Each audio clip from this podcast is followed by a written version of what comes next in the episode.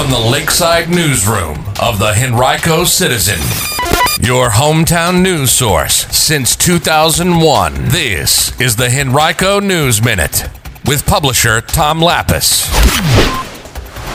Henrico County may want to help some of its employees buy their first home, and could metal detectors be coming to the county's schools? We'll tell you about those stories and more in today's Henrico News Minute. It's Monday, December 5th. 2022. It's brought to you today by the law firm of Barnes & Deal. And now for the news. Metal detectors are coming to some Henrico County schools soon and could be coming to all of them in the future. Henrico Superintendent Amy Cashwell told the county's Board of Supervisors during a retreat Friday that the school system is planning a field test of walk-through and wand-style metal detectors at some schools in the coming months to determine whether implementation countywide could be a viable safety enhancement. Several supervisors expressed their support for countywide implementation of metal detectors. Board Chair and Tuckahoe District Supervisor Pat O'Bannon telling Cashwell, quote, we are willing to support the equipment if you need the money. This is that important, end quote. At a Three Chopt District Supervisor Tommy Branin, quote, if you go this direction, which we're hoping you do, it has to be countywide. We're saying to you this is top priority, end quote.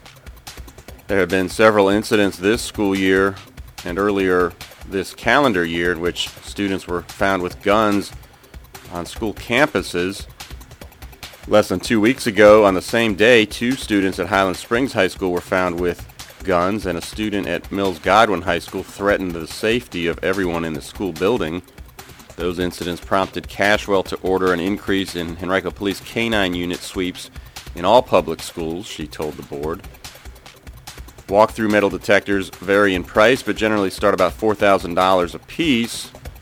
Wand-style detectors cost between $100 and $200 a piece. Henrico County has 74 public schools and centers that serve nearly 50,000 students and are staffed by nearly 7,500 employees.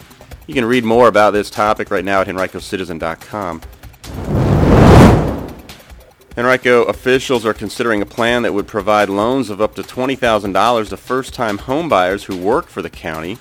If the plan is eventually adopted as it's envisioned, the Henrico Home Purchase Assistant Plan would provide loans of between $10 and $20,000 for as many as 120 county employees to be used toward down payments on the purchase of an attached or detached single-family house or condominium in the county.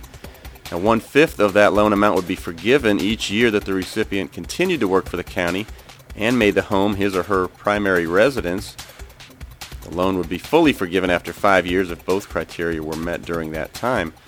The conceptual plan calls for the county to donate $2 million to a nonprofit, which would then administer it, likely on a first-come, first-served basis by eligibility, according to Henrico County Manager John Vithoulkas. Eligible employees would have to have been employed by the county for at least four months and in good standing with their departments in order to qualify. Officials envision the plan as a way to assist with employee recruitment and retention efforts. Similar programs exist currently in Arlington and Loudoun counties, according to Vithoulkas. The plan envisions a sliding scale of loan values based upon the number of people in a household and its maximum household income. For example, an employee who earns $56,400 and lives alone would be eligible for the maximum $20,000 loan. Those with annual income levels between $84,840 for one person and $130,560 for a five-person household would qualify for loans up to $10,000.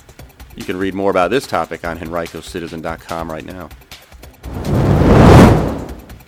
A 59-year-old Henrico woman died last week when the car she was driving ran off the road and crashed in eastern Henrico County. It happened November 30th, just before 3.50 p.m.